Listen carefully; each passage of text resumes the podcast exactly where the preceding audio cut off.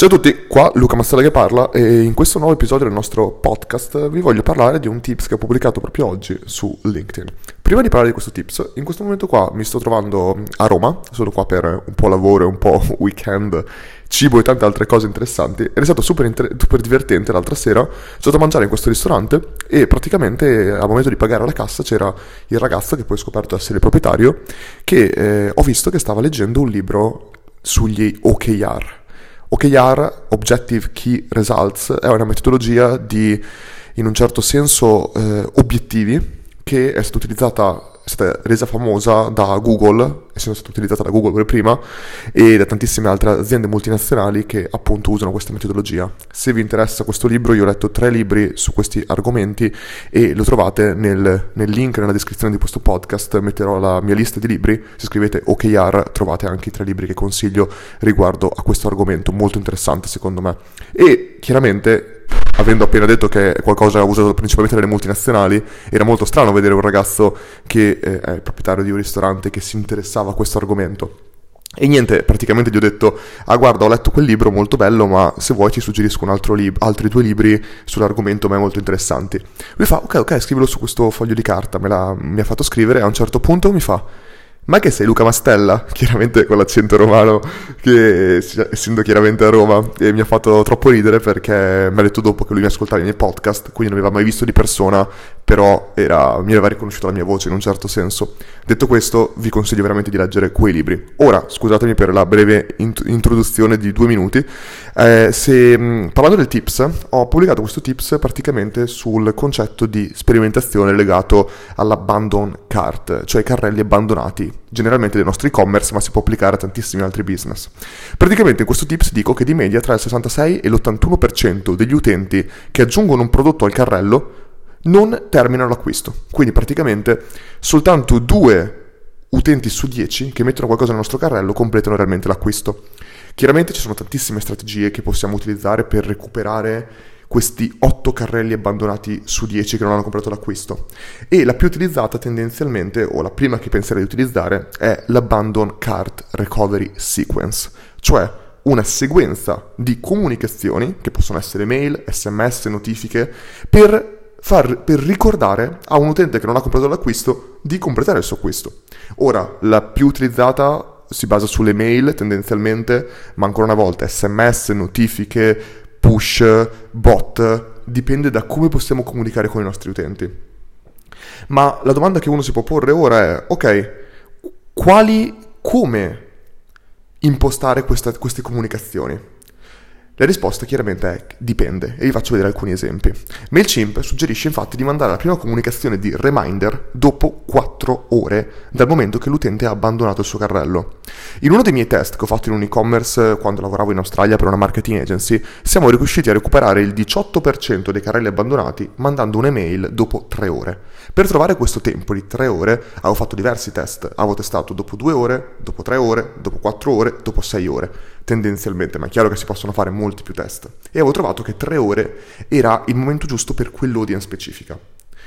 Dopo la prima comunicazione però, se un utente non aveva completato il suo acquisto, mandavo altre due, una dopo dodici e un'altra dopo quarantotto ore.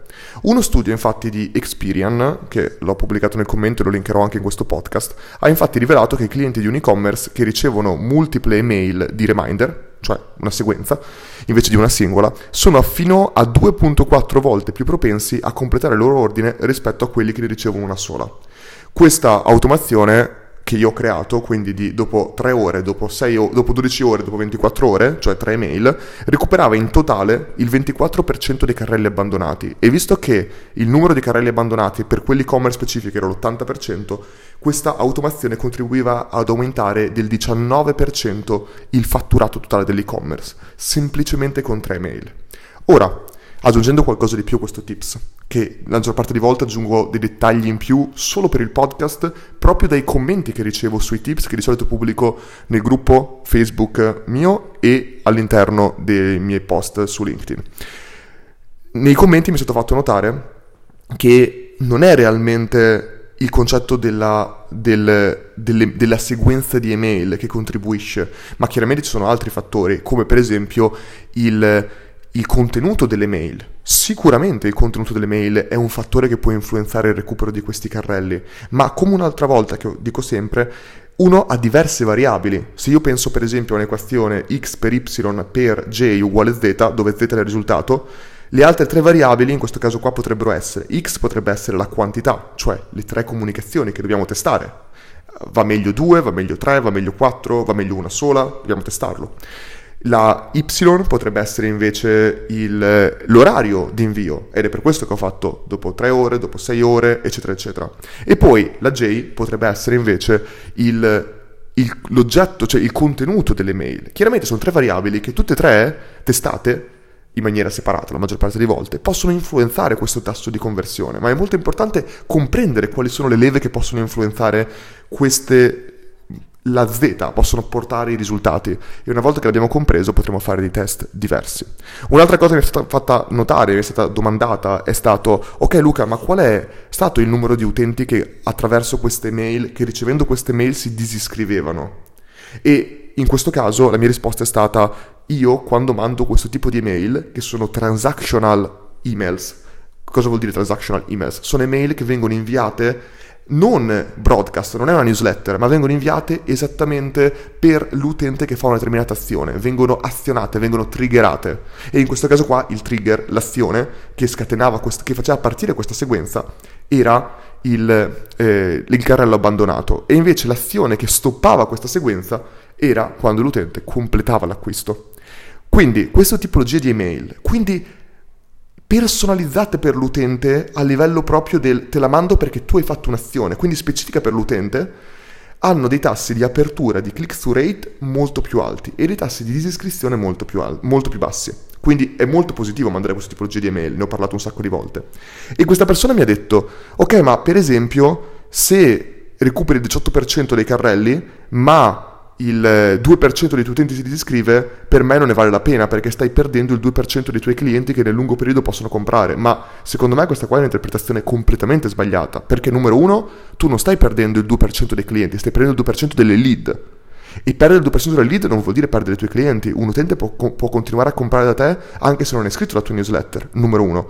Numero due, il lo scopo di un e-commerce è acquisire clienti. Io preferisco avere un database di mille clienti rispetto ad avere un database di diecimila email che non comprano.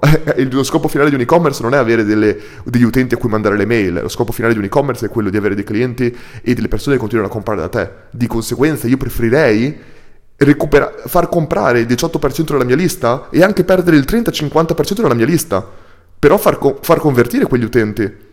Capisci un po' la metodologia in cui il mio ragionamento in questo caso, secondo me, è estremamente interessante e importante da comprendere.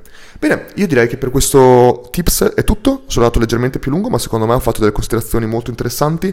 Spero che ti sia piaciuto. Se non mi, mi segui ancora su LinkedIn, ti consiglio di seguirmi, perché dove pubblico questo tipo di tips a livello scritto, e altrimenti troverai questi tips anche qua sul podcast. Spero che ti sia piaciuto. Ti auguro una buona giornata e un buon weekend.